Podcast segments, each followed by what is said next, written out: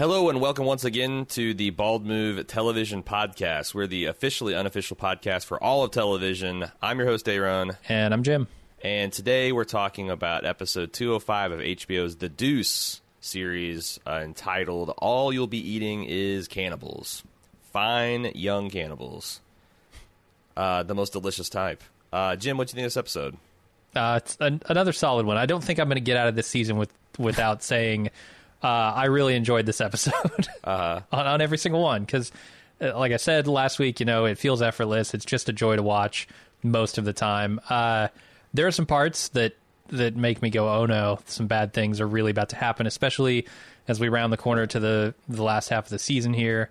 Uh, you can see the pieces falling into place for like Cece to become extremely violent. Um, he he, Lori got a taste of it, but I would say just a taste of it. Uh, You know, because we've seen what happened to Shay. That that Right. stuff was nasty. Um, and and Lori's getting deep in that. I really love the stuff with Frankie. Probably my favorite scene. We'll talk about it uh, at length here in a bit. But my favorite scene was with Frankie and Candy, or Eileen, when she's trying to convince him to essentially manipulate him into giving her money for her movie, which I loved. And then Yeah. everything that happens after that with the movie and Frankie, I look at it and go, "Oh my, oh no, Yeah, this Can- is. Candy, you've made such a mistake." A deal with not a devil, a dumbass devil, maybe. yeah, yeah. Uh, so yeah. I, I don't know. I mean, those scenes and and it's just it's really good. Yeah, I. It's funny because a lot of the danger, like I, I didn't see. I I feel like they're setting us up to where a lot of the danger I was looking for might not be there. For example, I was really thinking that this clinic and doctor situation was going to go real bad, Right, But right. like we saw today, th- th- this episode, and I'm like, you know, maybe I was a little too cynical, or these women that are organized this are too smart. Like these aren't like shady back office deals. It's like in a brightly lit, open kind of public area. There's like no place where a doctor could be like, "I'll give you this prescription if you suck this dick." Uh-huh. Like even, you know, it's like it's like they're not trusting these men to be angels. They're it's all it's all about transparency and supervision, right? Yeah. Uh, you know, which is like I keep on thinking like what are the little things that Simon is trying to tell us about his political theory, and I feel like he's accidentally shown well I don't know accident. These women have deliberately engineered a situation that I think David Simon would say is an ideal political situation. One where there's it's a democratic process uh, there's very little like power structure. There is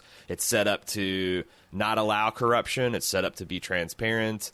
Um, you know they're speaking plainly and honestly in public about their you know goals even though maybe they could get advanced a little bit further if they obfuscated like i i feel like he's he's he's making a lot of interesting statements and also i'm i'm continuing to be fascinated with like the duality that we see this season like a lot of these episodes have like equal and opposites. For example, we saw two raids this episode.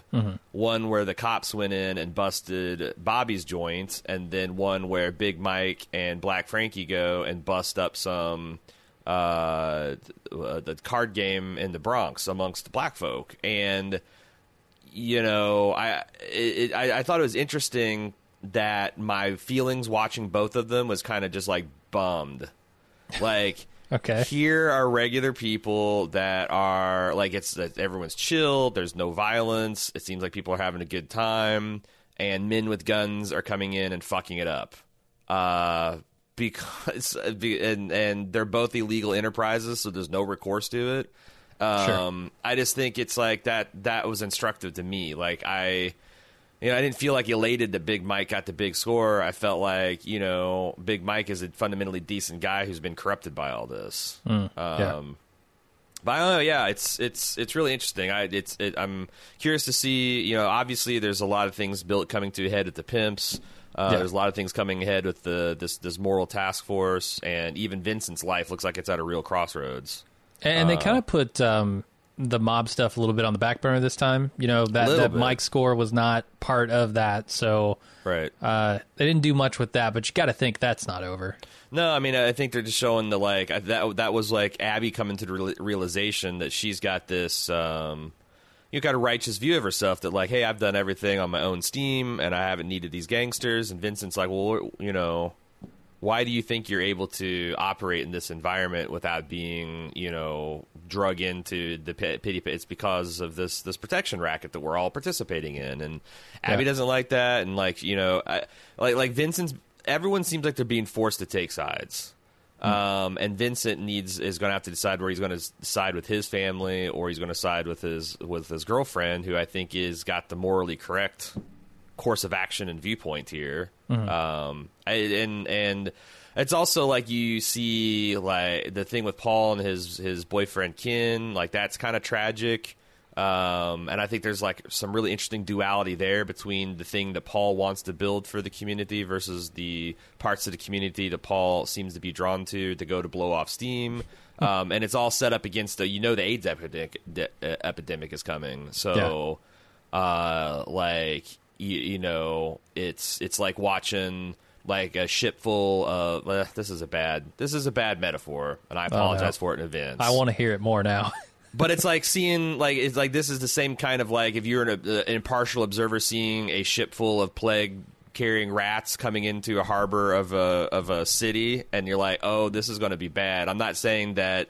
Oh, I'm definitely no. not saying that gay men are vermin. I, I'm not saying that as an unfortunate, but it's like it's that kind of thing where it's like this is going to decimate a community, and they have no idea. yeah. They have no idea, and it's so tragic to see like the behind the scenes stuff where they talk about how like amazing and liberating and free these people felt, and like the grim fucking reaper is going to put you know if it if it wasn't you know, fucking Gale at the planning board is going to be the Grim Reaper putting his boot to your, your neck here in a minute. And Mm-hmm. um, Jesus, what a what a bleak. What what it feels like season three is going to be pretty fucking bleak. If Yeah, it it's in could the be. mid eighties. Uh, yeah, they're, they're going to probably jump ahead a few years, and we're going to be Mm-hmm. in the thick of it. Uh, so I, I don't know. That, uh, you're right. It looks it looks like a, a bad omen coming in. yeah. Uh, so should we get to the episode proper? Yeah. Hey, before we get into detailed analysis of the episode, I want to talk about some housekeeping stuff. Uh, the Empire Business uh, club only feature for Club uh, Bald Move members, uh, where we take a behind the scenes looks at what's going on here at Bald Move. Uh, we've got the State of the Empire, which is kind of our financial analysis. Financial. It's not finance. Podcasting financials are called financials. It's like having a comptroller. No one really knows what it means. It's just that's the term. Uh, uh, and then next week we're going to have our studio tour. It's actually our old studio. We just moved out of it. Um, we did a, a, a tour of it. Um, like just like the look of it. We went through like all the different things we had in the office, the equipment. Uh, it's going to be cool. That's going to be the last of the Empire Business Series, and we'll have we'll be talking about what we're doing next here in the ne- next few days and, and next week for sure. The next segment, I think you're going to like it. Uh, we're also, of course, covering the Deuce. Uh, we got Better Call Saul season four finale happened this week. I can't believe it. It's like I blinked and that season's over. Yeah. We'll be talking about that tomorrow here at baldmove.com. Cecily and I are talking about American Horror Story season eight Apocalypse, which has been really fun. It's been super fun to talk about. If uh, you like trashy horror film, campy, funny kind of stuff, uh, it's it's it's a good time. Check it out uh, on the American Horror Story podcast feed. Jim and I will be checking out the Bad Times at the Hotel El Royale. I think is the name of this thing. Don't- I don't think hotels in there, but sure. The, oh, Bad Times at the El, El Royale. Um, y- It's giving me a lot of like what like like um, Dusk Till Dawn vibes. sort of. Yeah. Yeah, it looks really cool. I hope it's going to be a good one. We'll be talking about that on the Bald Movies feed on Friday. Uh, then we also released on the movie uh, podcast feed. Uh, we just talked about Clint Eastwood's Unforgiven this week, released on Monday. Next week we'll have uh, Oliver Stone's JFK ready for your consumption if those sound interesting to you. All that stuff is on baldmove.com. All right, let's uh, talk about the episode. I wanted to. There was something that I was speaking of duality when I was watching Frankie and Vincent and James Franco. I kind of feel like I I I, I got this this subtle because because you know they're doing with the the makeup and hair essentially they're differentiating. But like I was looking at him and I I noticed a trick that I think Franco is using where he plays Vincent like Vincent is a mature, responsible, fairly level-headed uh, businessman who plays like he's the cocky playboy. Like that's his act that he can put on, but it's not like you, you can see around the edges that that part of the performance is not super convincing. Hmm. And then when he plays Frankie, it's the exact opposite. Frankie is the cocky moron playboy and that is who he is but he can put on the air and the affectation of like the responsible sober businessman but you can kind of see around the edges of that act Yeah. You know and i think that's like it's it's so cool to see you know that like duality amongst the brothers play out in a, in a single man i thought that was kind of cool And I think it's also interesting, and, and maybe just a consequence of it being the same person doing both acting Right. jobs. Right. But he also manages to maintain, you know, even with the exact opposite personalities, he manages to maintain this this feeling that these guys are brothers, you know, and, Right. and very like obviously raised in the same environment. Uh, Right. They have a lot of the same experiences. It's it's something that I think you kind of get for free when you use the same actor for both of those roles. sure Uh, but it does help to sell the effect of them being brothers.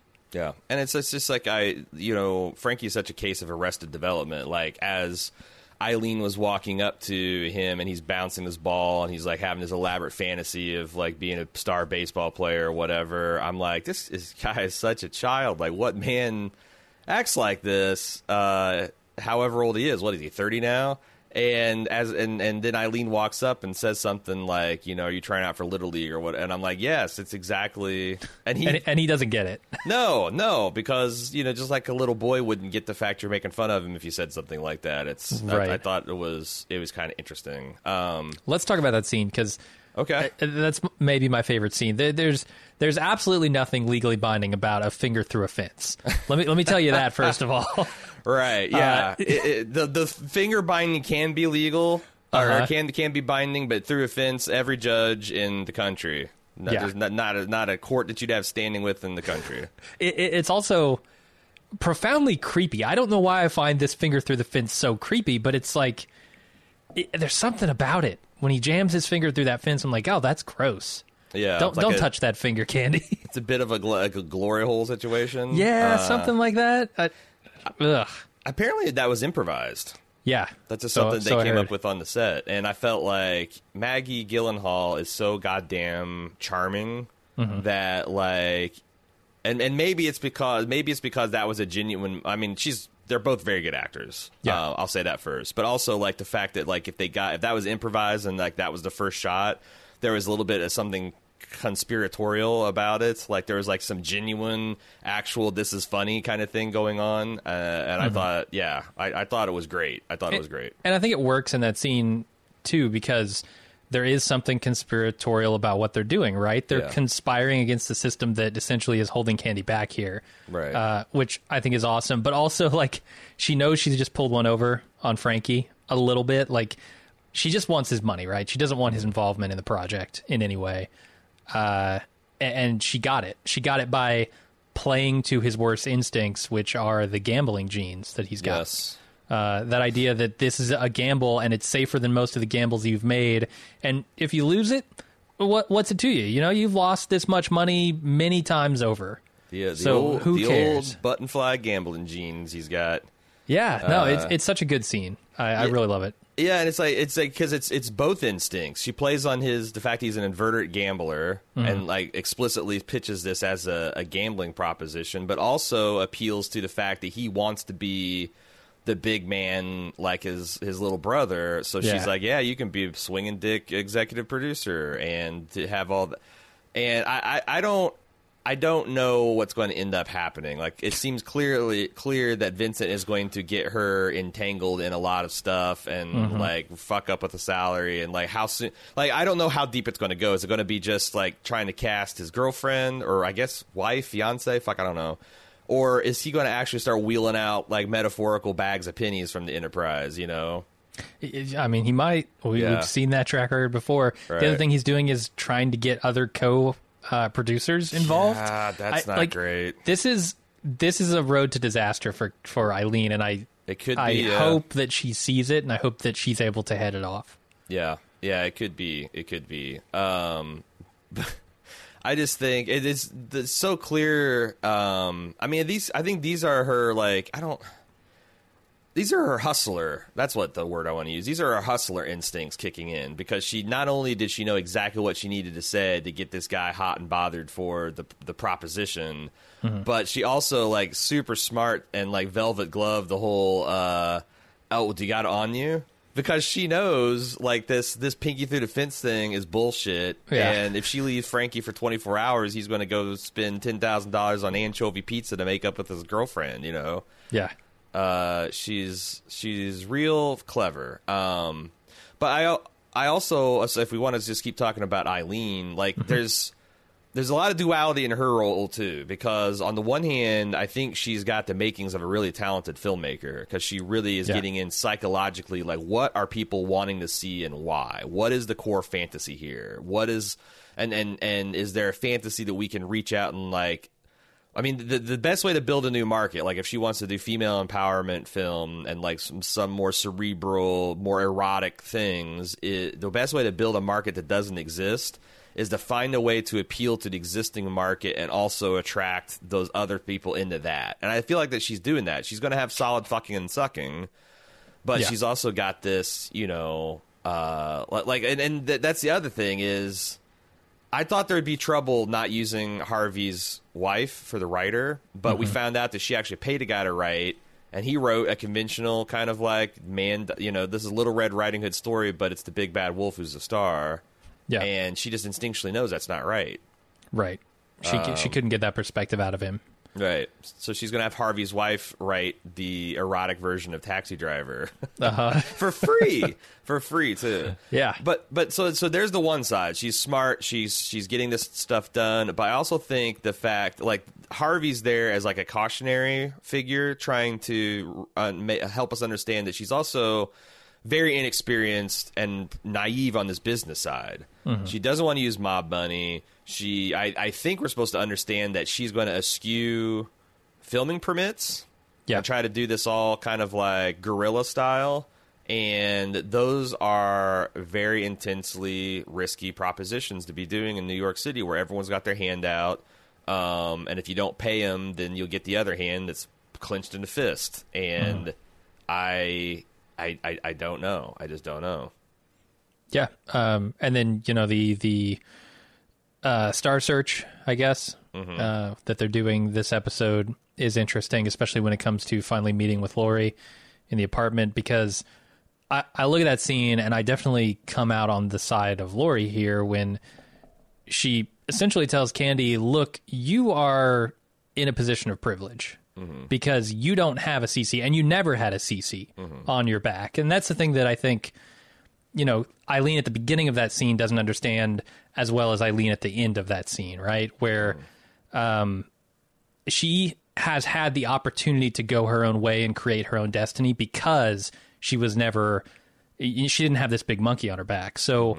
What what the fuck is Lori to do at this point? And and I think Candy at the end of that scene finally understands a little bit more about that. Even though I think at the beginning of the scene she should have. She she knew what that life was like, and that's why she avoided it for so long. And yet she sort of let herself believe that she had created her own destiny against all odds.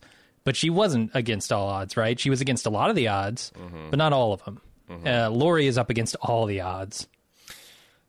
That I, I like that take. It's different from the one I had, which is I thought Eileen was humoring Lori here a lot because you know Lori, like hmm. you know Lori's angry and Lori's vulnerable. The fact is, I think Eileen, if she was if she didn't need anything from Lori, just wanted to blow Lori's spot, she could be like, "You- "You're right, Lori. I I didn't have a man, and I preemptively took a lot of beatings."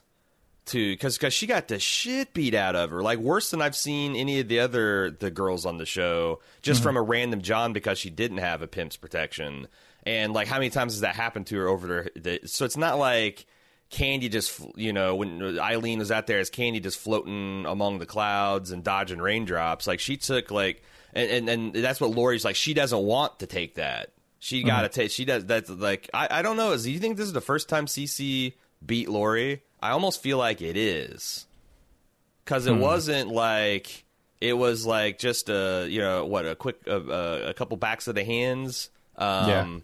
And I, I, I like uh, in contrast to um, in contrast to like last year, uh, Dorothy, um, or I forget her Ashley, her street name. Uh, you know, it felt like that's you know like when he starts cutting on you, that's when he's you know he's beat on you a couple times.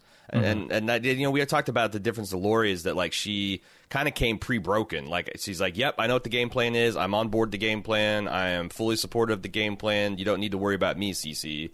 Yeah. Um, but you know, Candy is essentially saying the type of beating or the type of danger that you're afraid of to get by leaving CC is the type of beatings that I just risked and received uh, because I didn't want a CC in my life. So, uh, but I but I, I think it's the right call. That's why I, I think Eileen's smart because if she said that to Lori, then Lori goes and you know runs off. You know, she she loses her as a as a friend and an ally. yeah. But um, I don't know. It was good and then turn it. into- Do you think the other thing is like, did Eileen plan? Do you- I, I wonder how much of this was Eileen also pushing her buttons to get this performance out of her just as an experiment? Yeah, that's uh, kind of a gross part of the scene to me. Like Yep. when it turns from this very intimate, personal, uh, I don't know, confession is not the right word. This this p- spilling of her guts, right, to to Eileen. Uh, it turns into an audition at that point, and I felt very grossed out by that. Yeah, yeah. I think you're supposed to because I, you know, that's the way they again the duality of this, where you start off with one thing and you, you end up seeing getting the other. Um, I I totally agree. Um, I also uh, in the opening, the cold open, where you know Kiki or Cece's talking about Kiki to Lori. Did you? At what point did you know Lori was in danger? Because it, it it was the moment where their stories started to line up when when Lori says, "Oh yeah, it'll be just like the times when you weren't there when I w- was you know doing the Johns or whatever." That's when I knew I was like, "Oh shit!" That they both have the same story here. CC is going to put this together. Yeah, it's funny because I yeah I, I kept on going back and forth the second time I watched it. I was like I because the part of me says that like I think CC is just street smart enough to know that he can you know he's such a hustler that he can smell a hustle. And you know, Lori was trying to do this like very affected disinterest of like, oh wow, you talked to her. Oh, uh, CC, what's her name? You know, or Kiki, what's her name? And Yeah. then when you're right, when she put the like, because you know Kiki probably said the same thing. Come on, Cece, Right. relax. This like you weren't in the room holding the John's dick, were you? And when Lori came back that, like I think he was just kind of prodding until he found the con- confirmation. Um, but I the, the whole the whole scene, I'm just like holding my breath because like Cece's a smart guy, really good at reading people. And Lori, maybe she's good at manipulating people, but like you're never as good when you're, f- you're afraid. It's like you know your your poker te- your it's it's like when you're playing poker and the stakes are high. That's when you're most likely to tell. And she was telling all over the place. And yeah, Yeah. Um, what did you think the point was? The scene, the the quote unquote makeup scene that didn't really work, where Cece gets her a puppy and a big ass box of chocolates, and wants everything to be all better. Um, I mean, the only thing I can take from that is that Cece doesn't understand what makes Lori tick, and why would he? Why would he care? You know, as long as she's under his thumb, who cares? right. Uh, and so when he goes and he tries to get these chocolates and booze and a puppy, she, she like is kind of like, ah, this is cool, but not even close to the thing that I actually want, which is Right. some something of my own. And this puppy is not my own. You got it for me. That's like, yeah. you know, Lor- Lori's looking for something outside of CC's realm, and that's just not going to happen. And it's nothing he can give her, right? Yeah. No. Well, I mean, yeah, you're right. Without It's like- losing his control, anyway. Exactly. It ties back into that monologue she had with uh, the audition monologue. It turns out where she's like, you know, everything that everything that I have and everything that I am is something that he owns. Yeah. And like, you know, and now she, he's essentially giving. I, I thought that was telling too. That he's like, what you like dogs, and she's like. I- I- like I mean that's because like ninety percent of the human population likes dogs and Right, would have right. a little stronger reaction, but she's like I don't know, I got the impression that like maybe maybe, maybe she isn't even that thrilled about dogs. Maybe she thinks they stink they stink or whatever, and she just was like you know I don't know whatever. Uh, But now it's like she's he's got she, uh, Cece's gotten her a chore essentially. yeah. But but I don't know. I, I I'm trying to figure out like. I, I also because I'm also shocked. Like you know, we open up with CC giving her a beating, and then this scene, like I thought Lori. Um, I'm not saying it's wrong for her to be angry and to, but like I thought it was uh, foolhardy almost to uh, fresh on that to like be pretty strong with Cece and like you know, uh, tell tell you know like like be be pretty defiant about these presents and stuff. Um, Mm-hmm. I don't know, and that's the thing is like I felt like Cece was doing that math too. Like, damn, I just beat this woman, and now I've got her. So I'm I'm doing the standard like makeup thing, and she ain't having it. Like, Well, I mean, none of CC's tricks are working, right? Like, look what happens with Dorothy. Uh, that Yeah. doesn't work. I don't think. it, it doesn't work, but I don't know. Like, what is victory for these people? I keep on. I, I, Yeah. When I was watching that scene the second time, I'm like, so if CC flies off half cocked and kills Dorothy, Mm-hmm. and he goes to jail for it, did Dorothy win? Like. You know, if if if C- Uh-huh. if if Dorothy doesn't provoke Cece and Dorothy succeeds in unionizing the the street workers and brokering peace between the streets and the pimps and the cops, like does Cece lose? It's a really weird game theory, right? Um, because they're all obra- uh, you know, and there's the the concept of justice is kind of like out the window here. Uh, I, I kept on thinking like, you know, what what what does everyone want here and what's likely to happen because i just every single time that you know dorothy gets put into the same room or in the same street as Cece, i get scared because you know he's already dealing with rebellions from his you know from his his main woman and now his other main woman that left him and humiliated him is is you know rubbing it in his face like that's uh, I mean, Dorothy's just courageous. She's completely Yeah. courageous, and I hope it doesn't get her killed. But I've seen a lot Well- of David Simon stuff, and that tends to happen. I'm actually more worried about Lori because of what's happening with Dorothy. Like that's the thing that scares me is that Dorothy's going to provoke CC into taking his frustration and anger out on the person he does still have control over, which is Lori. yeah, yeah. So, that so every be- time Dorothy gets in his face, I'm like, oh no, Lori, oh no. That's a good take because I, I I always yeah the fact that like Dorothy's kind of out of his orbit and that actually might intimidate him because he doesn't know what kind of pull she's got and what she's what what what she's doing and and what she's trying to accomplish. But you know he still has Lori under his thumb, so why not just double down on ta keeping what he's got? Right. Um, but I don't know. I just thought that's like the uh, I did, did the scene. I did like that scene because I felt like CC got increasingly desperate in his like because that's all he's got. Like I turn, you know, I I essentially you know you were in my cult.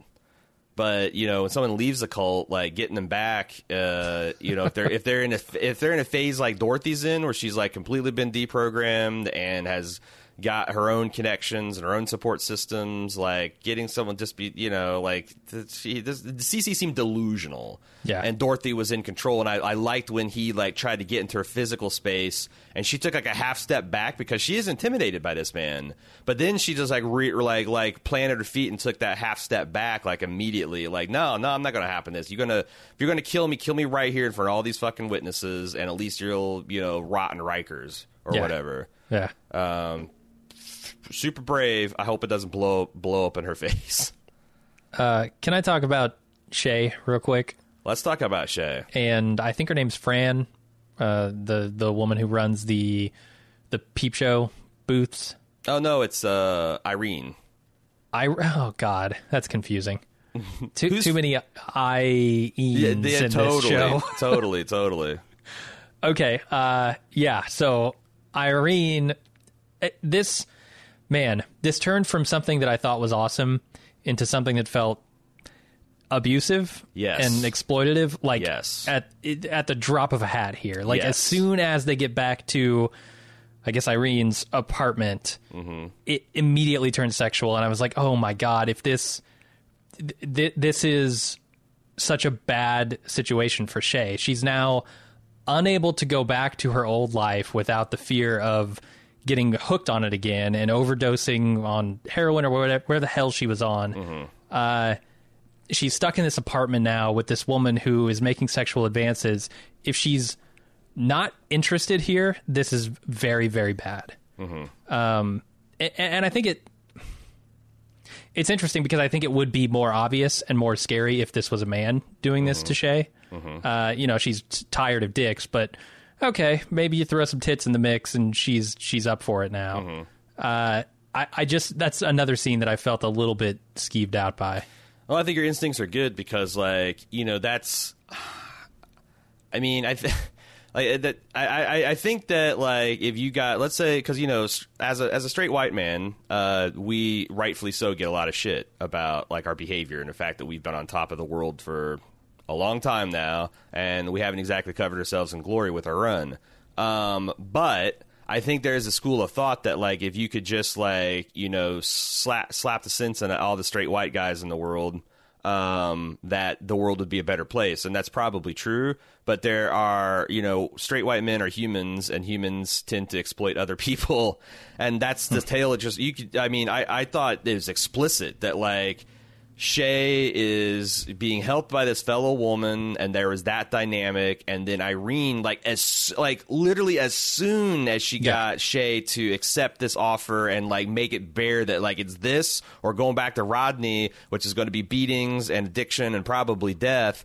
She mm-hmm. for she puts the and, and she cloaks it with like, oh, is it okay? Oh no, but like she just it's super inappropriate to pivot this the, the relationship to that in these circumstances. Yeah, she It's got her just totally, clean, just clean enough to understand the danger she was in if she went back to it. totally predatory. Yeah, and then then took advantage of it. And, you can see. I, I'm sorry. What were you saying? I I was going to say this is no different than the doctor who asks for a blowjob in order to get pills, right? Uh, right, right. And like you can see that on Shay's face. Like she kind of blinks and is like, "Oh, I get it. You're my pimp now." Okay, so I will like I'll minimize. Like, but you can tell like sh- this isn't something. I don't know. Maybe I. Uh, I don't want to editorialize too far in the other direction. It was like Shay would not contemplate a lesbian relationship, but like she never has, and Hmm. I don't like like like.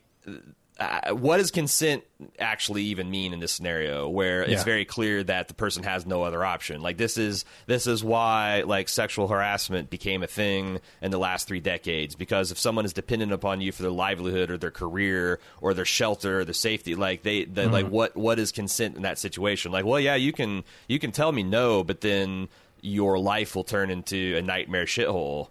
Right, it's that Uh, power imbalance. Yeah, yeah, and but you know, but then Irene is also trying to talk her up and prop her up. But it's like I guess if I had to choose, like she's a clear upgrade over Rodney. for sure. But but Shay is still in like this kind of like I am trading sex for security. Mm-hmm. That's the straight up exchange, and like I don't like she hasn't escaped in the same way that Dorothy's escaped, and I, maybe that's going to be the thing. Like that, this will be a stepping stone she can get with Dorothy, and like maybe she can truly get free. Um, the other thing is, uh, you know, I've I've been pretty tough on Irene. I don't think she's an evil person. I don't think a lot of people are evil. They just don't know any better. And you know, I think I also think the story here is that she's had feelings for Shay for a long time, and now she's just like you know desperate to to act on them. Uh, she's playing a dangerous game with Rodney yeah, because like you know like I, I think if rodney wasn't like fucking sky high all the time he would have already kind of seen through this act and because I, I i don't think he get he quite cottons on to the fact that irene has essentially lifted shay right out from underneath his nose um but that will like you know new york for such a big city it's incredibly small place it seems like in this show Yeah. um because it's not like they're like moving to a different borough or whatever. Like it's they're they're in the same area. They're going. It's, this is going to be found out, and then what happens? Um, But I don't know because that's the thing. Like I could see in a world, you know, Irene's got mob protection. If Rodney comes and beats the piss out of her, uh, I don't know. Like it, that that we might have another dead pimp on our hands at the other, and it won't have to be. there you go. Yeah, yeah. It won't have to be uh, Slim Charles lowering the boom this time. No, uh, maybe they'll send him in. he he seems to be the executor. Um, what else do we want to talk about? Um, oh, I thought it was a very clever. I, I want to talk about Dar. let- let- I guess this, we can talk about Darlene and Larry and that whole situation, and then I want to talk about Big Mike because there's a there's just a really funny transition there. Um, so I thought it was really Larry continues to be charming, like trying to like study his art. Like Uh-huh. he's he's watching um, this movie. I think it's called Blue Collar. It's got Harvey Keitel and um, I th- Richard Pryor's in it. Um, and he's like going, to, he's watching this and like just seeing, you know, this this acting job, and then he's walking down and he's like practicing his lines. And then he tries to like make it his own by he's like uh, you know got to stay on the line jack. And he's like nah nah he wouldn't say that.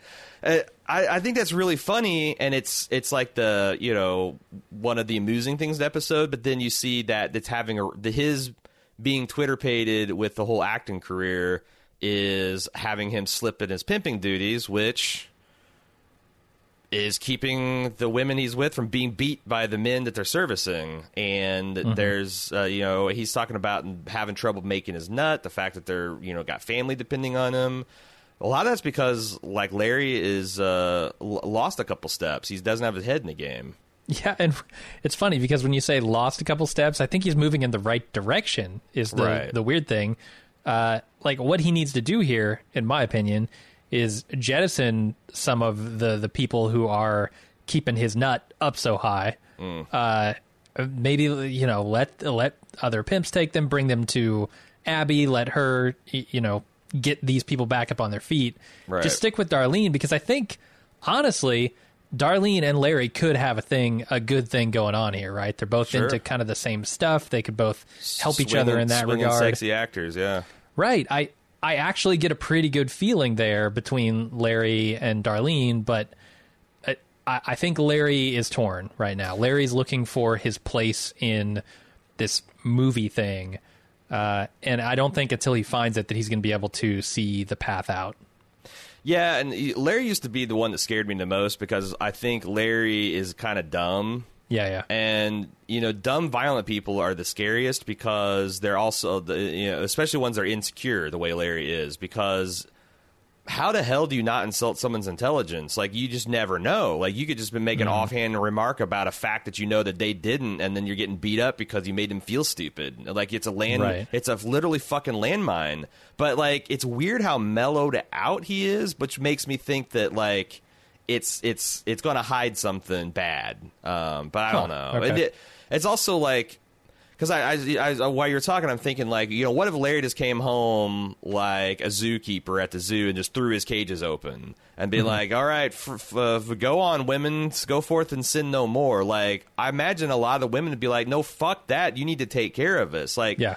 true justice isn't like when you've got a you know uh, uh, an exploiter and an exploitee and the exploiter just stops like the true justice is helping the exploitee back onto their feet and to reintegrate society because just stopping it and turning it loose is literally like just shutting down a zoo and open up its cages and being like the animals fend for yourself like how the fuck would they do that No, this is the thing that Dorothy was talking about. You know, when Uh, Right. they're discussing how to handle this this problem Right. of of the pimps and the prostitution, and she Right. says we need to support the women. That's that's what she means, right? Like you can't just shut off the floodgates and hope that everyone will be okay. Uh, and that's why I say like Larry needs to maybe take these women to someone like Abby, someone who Mm. can show them the right path forward, help them get the things that they need, uh, and figure out a new position in life for themselves. Right.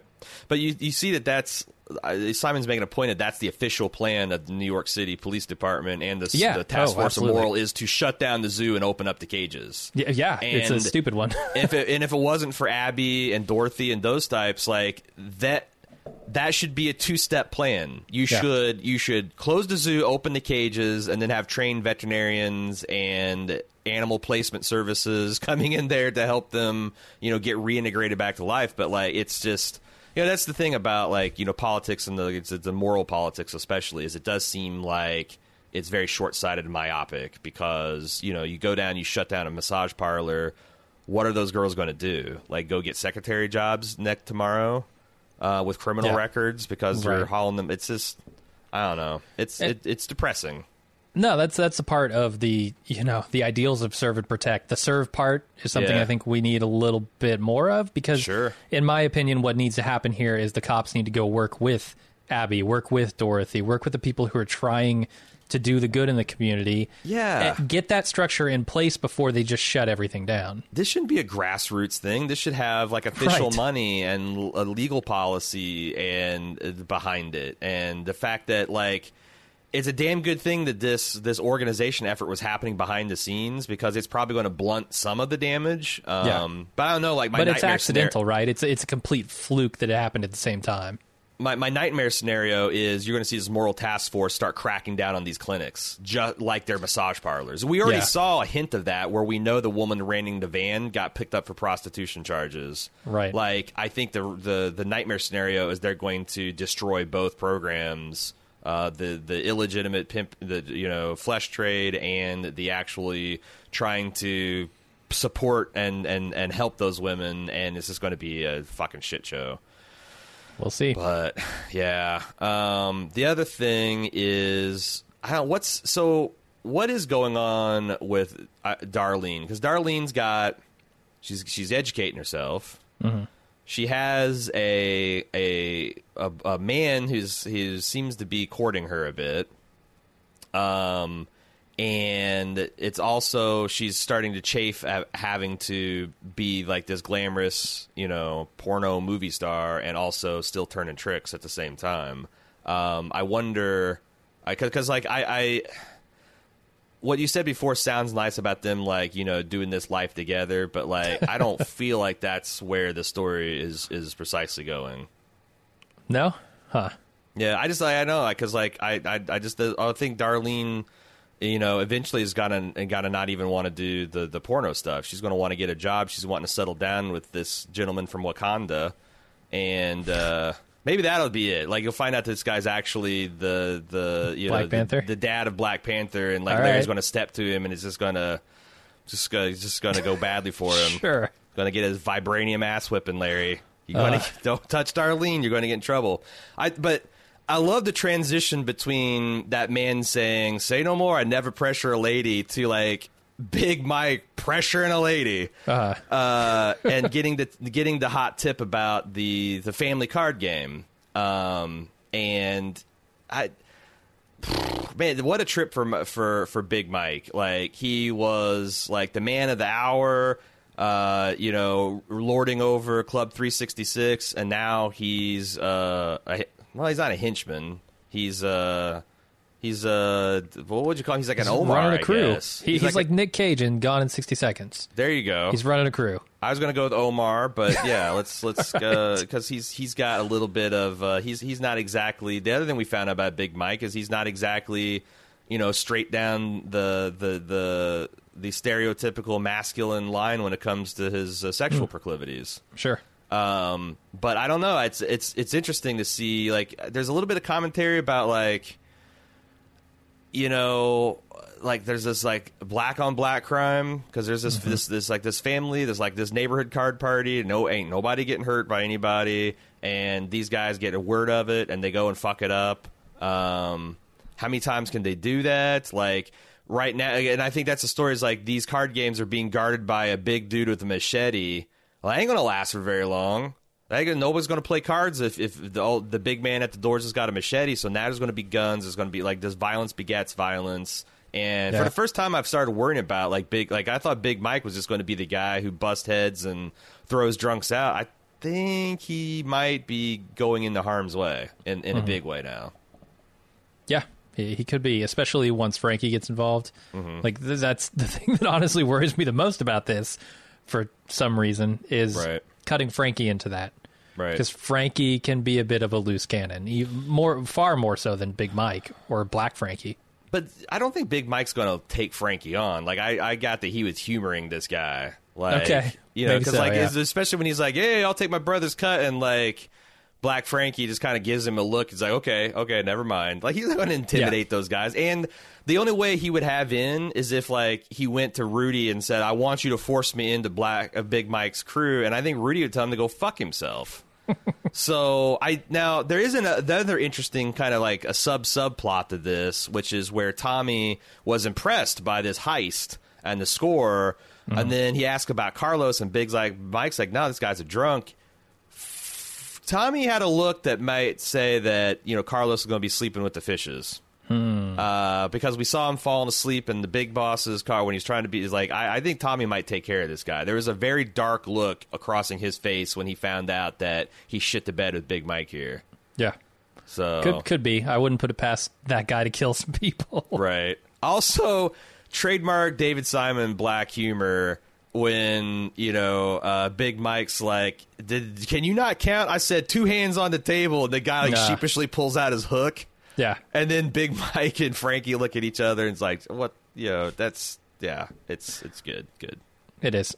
Uh, the one other thing that I want to talk about is Paul uh, and his situation. We Yeah, yeah, kind of just next on my danced around it a little bit. But so in this episode, you know, he goes to the the zoning board. I think is is where he's meeting here. Um, In a, a uh, what do they call it? Town meeting, I Yeah, suppose. some kind of city council, council, alderman, uh, something like that. Yeah, yeah. Try, trying to get the zoning for his uh, lounge. Let's call it. Definitely not a bar. Mm-hmm. not, a bar, not a bar. Uh, trying to get that approved. And and it- lounge. it goes strangely in my opinion um Mm-hmm.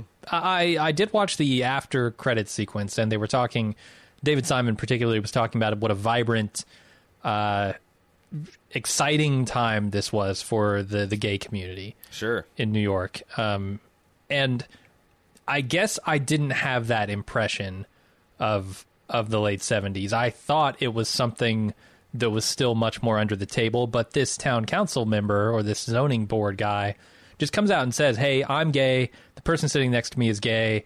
Uh, we don't have any problems with that. And nobody in the room I, it, it's it's tough right everybody is kind of couching their stuff in in terms of like oh well it's going to be noisy i'm not objecting to the type of people Right. just the the noise and stuff Right. but but it was very above the table which kind of surprised me Yeah, I wonder because you know it's it would be it would be extremely interesting to see what happened to the the plight of gay people in America had the AIDS epidemic not happened.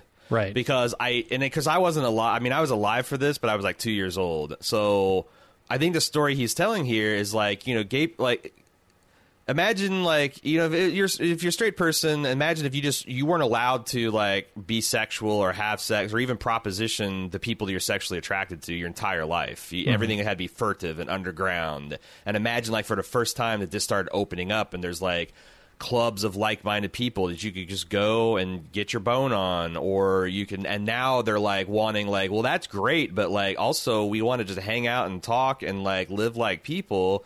And there's this guy who's like you know like he, he's older than paul and he's been doing this for a lot longer and he's just being like you know what? I'm not going to let this young man get blackguarded by you people. This isn't just about mm-hmm. like we're not just all about sucking and fucking and running around shirtless with ashless chaps and like scandalize like we like we like that's why I, I think the undercurrent is like that is why that's how you know us because that's that's all you've allowed us to be like Yeah. we'll take whatever you allow us but now we want we want actually a place in civic life. And i do remember the aids scare and how it was like you know like well this is this is god's scourge. And I, I feel like that that emotional shit really like people are on the fence like okay yeah that makes sense. Or like hey if you hug these people or put the bring them close into your life you might be able to catch it. And it's just right.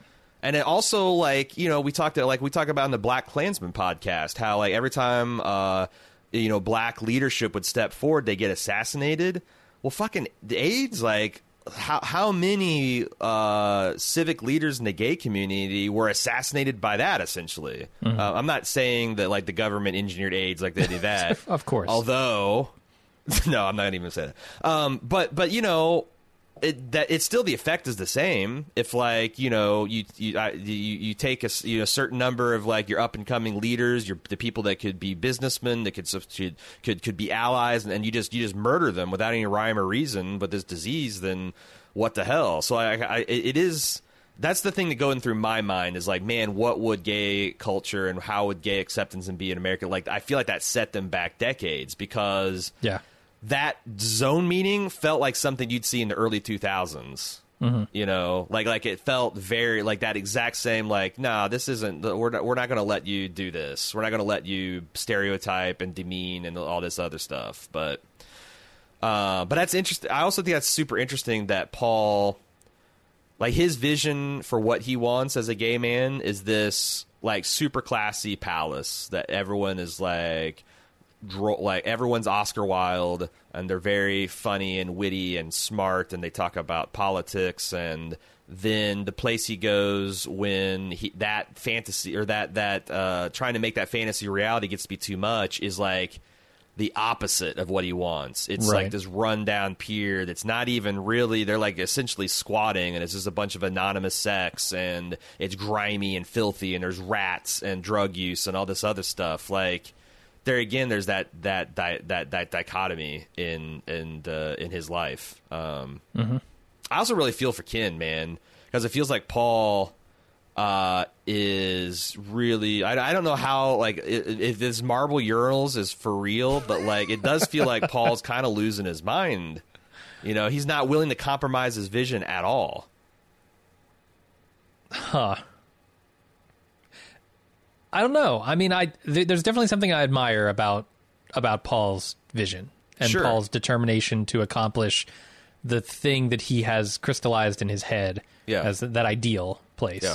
Yeah. Uh, I, I can definitely admire that, and I think yes, there are places you can go with that dream and that vision that are overboard, certainly, and I think marble urinals would qualify. Uh, I, that said, I don't think there are literally marble urinals. I think that Ken Ken is worried that seeking the perfection he's trying to seek will get in the way of getting anything good at all. Right. And I I very much under, understand that principle as well. Right. Um, it's it's something that I struggle with myself. Like Sure. with with my work and my my personal life is just like you know that that idea of letting perfection be the but letting perfect be the enemy of good enough. Yep. Um, and I so so I see both sides of it, and and I feel like there isn't an easy way out of that. It really No. I just I just need to see which side of this battle is going to win. Is Ken going to be able to convince Paul that this is maybe not the best thing um, to to try and chase Right. this dream down to the detail? Uh, maybe if they can get something done, it'll be good enough. Yeah. And, and I hope that's how it comes out. I hope Paul doesn't get so caught up in this dream that he loses his way and nothing comes of it. Yeah. I also, what did you think of the scene? Because like Paul and Ken meet with that male porn actor that we saw earlier in the season, and now he's got this like little off Broadway uh, comedy show or like two man show. I'm not, I'm not sure exactly what the context of that was, but um, you're talking about him becoming a star. Uh, I wonder. I, was trying to think, like, you know, where are they going with this? Is like, um, is because I, I, I it it seemed like Paul was like infatuated with this guy, and like Ken ki- was a little bit of aware of it, and I wasn't sure if this was just like a because I also was struck by how much he looks like just a buffer, younger, more famous and handsome version of Ken. Okay. You know, and he's got his shirt off, and he's got his pecs, and he's like, you know, and he's and and I, I, I wonder if it's gonna if trade that- up? But also, it could be that like you're gonna like this is gonna be like this guy maybe could have been a breakout star, and he's gonna die of AIDS next, next season. Yeah, could be. I don't know. I don't know because there's like I. The, you know this guy just keeps walking in and out and having a couple lines and like okay where is this going it's it's it's either going to be really really good or really really bad I mean, are they trying to show the types of clientele that Paul might have in his dream, in his Oh. in his fantasy? Because yeah th- this guy, I, I don't know that people who are doing these sort of off Broadway underground homosexual uh, plays are going to be able to afford the type of luxury that he's putting into his facility. So oh, that's interesting. is is this something where we're tracking the trajectory of of this star on the rise who's then going to be able to you know hmm. trade in the the kind of circles that Paul is looking to attract? Or are we or are we looking at the tragedy angle saying Paul does not have the clientele to, to support the dream that he's going after and that Ken's ideal of compromising a little bit would actually fit the clientele better Ah, that's a that's a really good take uh, because you're uh, yeah now that I'm thinking about it like they're it seems like the kind of guys that you want to show up there are like the politi- you know the the the politicians that want discretion the businessmen The people uh, with like- money. and, then, and then you get the you the, the the beautiful people like the actors Right. and the talent in there too like yeah you're right and it's it's also think I think that like maybe Maybe it's something that Paul's realizing too, because like he had, you know, when he first appeared to this the zoning committee, he had no, no idea that half of the people there were gay, or Yeah. at least two two fifths of the the board were were gay. So he's like, maybe that's, I don't know. It's I don't know. I, think he's you're, he's building the type of place he wants to go. But yeah, you're right. If it's so expensive that like like could Paul from five years ago for, uh, from season one Right. of the Deuce afford to go to this club? Uh, and if not, like what the hell are you doing, Paul? You're pricing yourself out of the market. It could be. Could be. We want to talk about Bobby because Bobby's just another like you know he's a real sad Oh, sack yeah. character. Um, but it's he's he's he's he's trying to fight wars on multiple fronts here. He's trying to gaslight his wife into like you know. Uh, well, I'm not that involved. Well, I'm involved, but I'm protected. Well, I'm protected, but I still might spend a night in jail and humiliate you and your, uh, and and and our family. Um, and also he's you know tr- absolutely refusing to compromise with Vincent to keep the peace in Vincent's house about. You know, fuck you. Not only am I going to leave, I'm going to buy uh, the whole bar around on me. Um, that's I Well, yeah. Let me say, I think Vincent's solution here of Bobby going away for a few days is not a solution at all. Oh, it's horseshit. Uh, It's- I think this is kicking the can down the road. Yeah, It- this, Abby is not happy with this man's presence uh, on any level, and if he comes back at any time, she's going to have the same problem. and she's wanting Vincent to make. He's wanting. She's wanting Vincent to make a, s- uh, choose a side, and Vincent trying Yeah. to be like, you know, Vincent's trying to treat Abby like Vin, like Frankie's treating his idiot girlfriend. Like, you know what, Bob, you just go away for a couple days. I'll buy her some anchovy pizza, and she'll just be so thrilled that I remembered what her favorite time. And Abby, Ab, Abby's not that that kind of girl. I don't even think Frankie's girl's that kind of girl. It's just like that works. In any human relationship, that works a couple times. A person can say "I'm sorry" and do something nice, and you're like, "Okay, sure." The, Yeah. the- you know where it goes from there is like whether the person stops doing the shit that is is is hurting is is hurting you. Um, but Yep. yeah, I don't know. I I and you know, I just just I think Bobby and his his family life is fascinating, and I don't. Uh, you think he's at risk of dying this season? Uh, I don't think he's going to die. I think No? what's more likely is his wife is going to leave him. Uh, uh, or at least make make steps in that direction. Yeah, yeah. Uh, let's see what else do we what else do we have to talk about. I feel like oh, we didn't talk about the cops. Uh, Okay. So the morals morals task force is on uproar because the chief canceled the raids, which also pissed off Bobby and made Ralph Macchio's vice cop look like a fool. Uh, doubly this episode because he said there's a raid coming and there wasn't, and then he said there's no raids coming and there was a raid coming. Um, but Chris knows what he's doing. He's like, okay, if you're going to tell the media, don't tell them before an hour. To uh, you know, keep it keep it quiet. We're going to take people that we trust. Which I thought was interesting that Ralph Macchio was on in on that raid. Uh, Like, uh, I wonder how Chris, like, when he told them that he just stayed in a room with him for a whole hour, and you know, Ralph Macchio was like, "Hey, I got to make a phone call. Uh, I got to tell No, Mr. I- Miyagi something. No, you sit your ass in here for the next hour. You're not leaving. You're not. You're not getting no phone calls. no, I I think it's it's literally that. Like they call a meeting, they say we're going to raid this place, and we're doing it right now. Get your gear. Right. But Like, I, just don't give an opportunity for a phone call. Uh, don't let them out of your sight. Yeah. Yeah, I don't know. I get because like I get mixed feelings about because I said I, there's something slightly chilling about these cops coming in with shotguns in what's essentially like a living room situation. Uh-huh. You know, it's like with with the- like I, I like it when cops come in with guns drawn when there's murders, when there's like an armed robbery, when there is like you know risk of massive loss of life or property damage or public safety concerns. It's always weird. And I understand that like sometimes you need to go into a Wall Street high rise and arrest a banker, and you probably need guns for that too.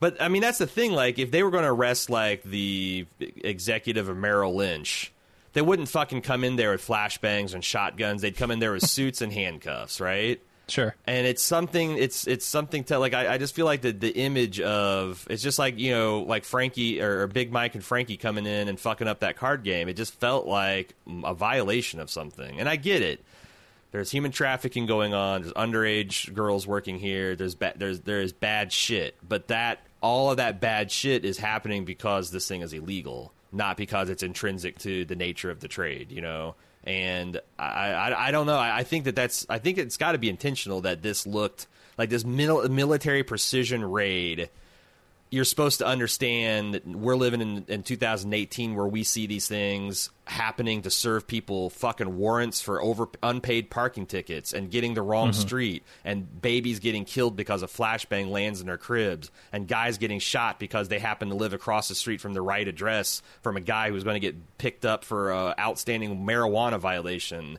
and like this is how this is how it all started and how do we feel about that? And my answer is I don't feel real good. It felt it felt like um, it, it it felt it felt bad. Like it it like what if somebody got an itchy trigger finger and like greased Bobby? Would that be justice? You know? No, I, I feel you. It's it's a weird thing because at the same time I I'm torn. Uh, the, this is mob connected, right? There could right. be muscle in in sure. this place, and yeah. maybe they don't want. maybe they're willing to kill a police officer or two. But you keep it, going, yeah, yeah. But you it, keep going back. Is like, why are there guns? Why is there the mob? Why is sure, why sure. are the cops? Why are the yeah? Why it's a chicken the, and an egg. I I, I totally feel yeah. you on that. It's just yeah. th- this is maybe a scenario where I'm okay with the mm-hmm. raid when when you know these things are mob connected. You know mm-hmm. there's violence in the mob going on uh, currently. Th- these there there's potential for violence in this situation, and I right. think being prepared for that is a good thing. Uh, when, when, you're serving warrants, yeah, fuck that. What, yeah. what do you need? 16 police officers in SWAT gear right. and shotguns to serve a warrant. Right. And uh, but I mean it's it's all it all goes back to that like you know the reason I mean it's the cops have a dangerous job nowadays but the problem is I feel like it's the politician who has put them in harm's way because it didn't used to be that every single traffic stop you'd come up to you you you would expect to maybe get a gun pulled on you because why the fuck would you? We've lived right. in a society where two and a half at any given time, two and a half million people are in a in, in prison. There's that many order magnitude that are felony, that are felons, and they're on probation. Maybe they got a ticky tack parole violation that they're scared to get to thrown back in prison. So it's like you, you know, like you, you keep an up in the danger of just you know day to day interactions with the police, and mm-hmm. you get this society that nobody wants. And it's again, it's not the cops' fault. It's definitely the politicians. And and and fuck these people that in 2018 are still wanting to get double down on the the drug war and like the other vice wars. Um, we need to really hold those people accountable because if we stopped all that right now, it's going to take decades for communities to return to the real gold standard of community policing. Yeah. Um, but it's just going to get worse and worse until we stop it. Like e- even if we stop it, it's going to take years to reverse the damage, and we're not even stopping. So right, yay. Hey, before we get into the uh, a little bit of feedback we got, I just want to remind people that we have the club, the club.baldmove.com. And if you are enjoying our coverage of the Deuce, um, the Deuce is a small show and it's even smaller podcast. And there's no way Jim and I would ever have dreamed of covering it if we were still working our full time jobs. We'd be lucky to be doing one podcast a week. The reason we're able to do so many podcasts a week, all the ones we talk about in the uh, uh, in, in, the housekeeping each week is because we are supported by largely our listeners at club.baldmove.com. And it's not just an altruistic thing you do to support independent podcasters. You get a lot of really cool bonus features. If you like Jim and I and the things we do, I'm pretty sure you'll like Lunch with Jim and Aaron. You'll like you'll be interested in the behind the scenes look of the Empire business. Uh, you might find our quips funny. Uh, you might enjoy getting our po- watching our podcast be live recorded, which often is a way to get the podcast hours before you might otherwise get get them. Um, lots of cool features. You can check most of them out for free. Preview them just by going to club.baldmove.com. You can always get a 30 day free trial, risk free, uh, by signing up for the club. Uh, club.baldmove.com. We don't have a ton of feedback. We did have a little bit um, from Warp Fox. He says there's no way the big Mike caper doesn't come back to bite him in the ass. They're going to know that someone gave him a gun, and I doubt they're going to treat Mike's coat closet friend very nicely. Yeah, I wonder. I wonder if they'll make that connection. Um, they might. Uh, but yeah, I, I'm I'm afraid for Mike. I'm afraid for Frankie, the the not idiot Frankie, uh, and I'm afraid for for Big Mike's friend. Uh, how much of Frankie's movie producer act is Eileen going to put up with before she gets fed up with this bullshit? Zero percent. Yeah, None and, of it. And what's Frankie's recourse if she just says, you know what? I've got your money. I've already spent it. You've got no muscle. You're a man without a country. Get the fuck out of here. Yeah. Like, you know, he's got, I don't know, maybe, I. you know, like, I, I wonder. Because Frankie reminds me a lot of that fucking big dick idiot in season two of The Wire, the dock worker's son Uh, I Oh, forget right. what I forget what his name is. Um, The guy who was in the HBO sitcom after that. right, right. He he keeps getting like that guy was an idiot, um, and he he refused to realize it, and he refused to just play his role, and he ended up trying to do a caper, and he ended up uh, you know ha- ha- get, getting getting a bad end, and I wonder if Vincent's going to like because I could see Eileen doing that. Why wouldn't she? Like, yeah, you paid your ten grand, you get your credit. Be on set, get your rocks off if you want, but stay the fuck out. And like Frankie getting indignant and like trying to tool up and cause trouble. Yeah. You know, like like burn the place down or like rough up somebody, and then you know that that that's the problem because Eileen doesn't have mob protection. Does that push? I, I don't know. I'm waiting to see how all these levers get get get worked. Um, he also has a trivia note. The movie Larry's watching in the theaters, Blue Collar, starring Richard Pryor and Harvey Keitel. However, the actor featured in the monologue is Yaphet Kotto, a David Simon alum of sorts. He's best known for his portrayal of Lieutenant Giardello, or G, on the show Homicide: Life on the Streets, based on Simon's 1991 uh, award-winning book of the same title. So that's cool. I do like how he. Um, I do know that this is loosely based on the real people that are like featured on the Deuce. I don't know whether those people are still alive, but what a thing I thought was always amusing about uh, um, The Wire is you would see like the real Avon Barksdale showing up as like a a, a, minister, a, a community outreach minister, or you'd see the real Yeah. Omar. You'd see the real Omar Little, like the guy's based on, show up as like this old man who's a feat. Uh, I wonder if there are because I, I know that Vincent and Frankie are based on a real person. I wonder if like uh, some of these real life individuals are, have, have been around. I haven't I haven't heard anything, and I feel like that um, Sepinwall or like they would mention that on the the behind the scenes thing. But uh, I do like that he puts those little Easter eggs in for himself. So. Yeah. Uh, that is the show for the Deuce this week. Uh, we are, I, we're, com- we're, I think we only got like three left. Uh, we're really Yep. chewing through the season fast. If you'd like to send feedback, please do so at tv at baldmove.com. You can also get on our forums, forums.baldmove.com, um, to talk about uh, the latest episode with your fellow fans. Um, that's all we got to say. Until next week, I'm Aaron. And I'm Jim. See ya.